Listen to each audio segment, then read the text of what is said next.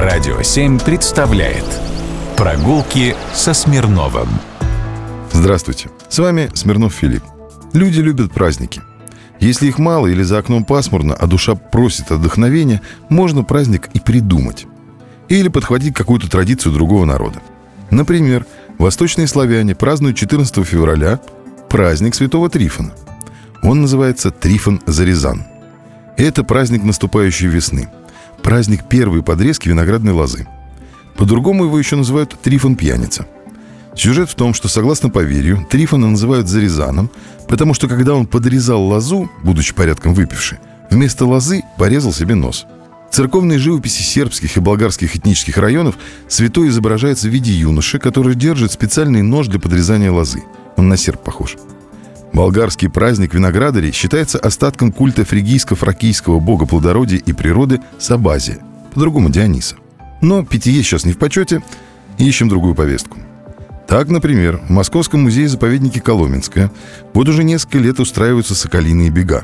Сотрудники Коломенского кречетника, а есть там и такой, одевают одежды царских стрельцов и при большом стечении народа показывают полеты соколов и кречетов. Святой Трифон является, согласно известному московскому преданию, покровителем соколиной охоты.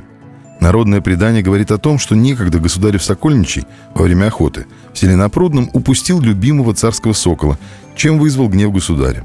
Сокольничему было приказано в три дня сыскать сокола, иначе он должен был заплатить за него головой. Сокольничий, потратив три дня и в конец устав, горячо молился своему небесному покровителю-мученику Трифону, а затем уснул на берегу Великого пруда. Во сне Сокольничему явился Трифон с соколом на руке. Проснувшись, Сокольничий неподалеку от себя увидел сокола и, вернув его государю, был спасен, а на том самом месте, где явился Трифон, поставил обетную церковь.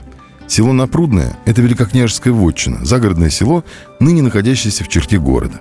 На одном из притоков реки Неглинная был пруд, теперь засыпанный – а обетная церковь – это церковь Трифона на Трифоновской улице.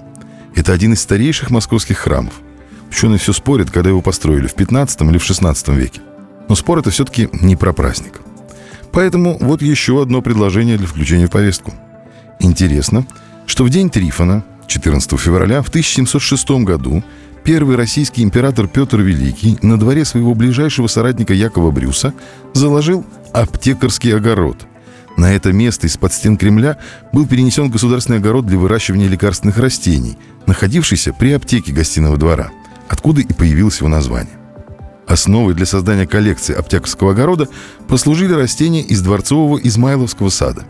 А сам Петр I посадил в новом огороде три хвойных дерева – ель, пихту и лиственницу – для наущения граждан в их различии. Как показало время, пока не разобрались. Ну и чем не повод сходить и посмотреть. Прогулки со Смирновым. Только на Радио 7.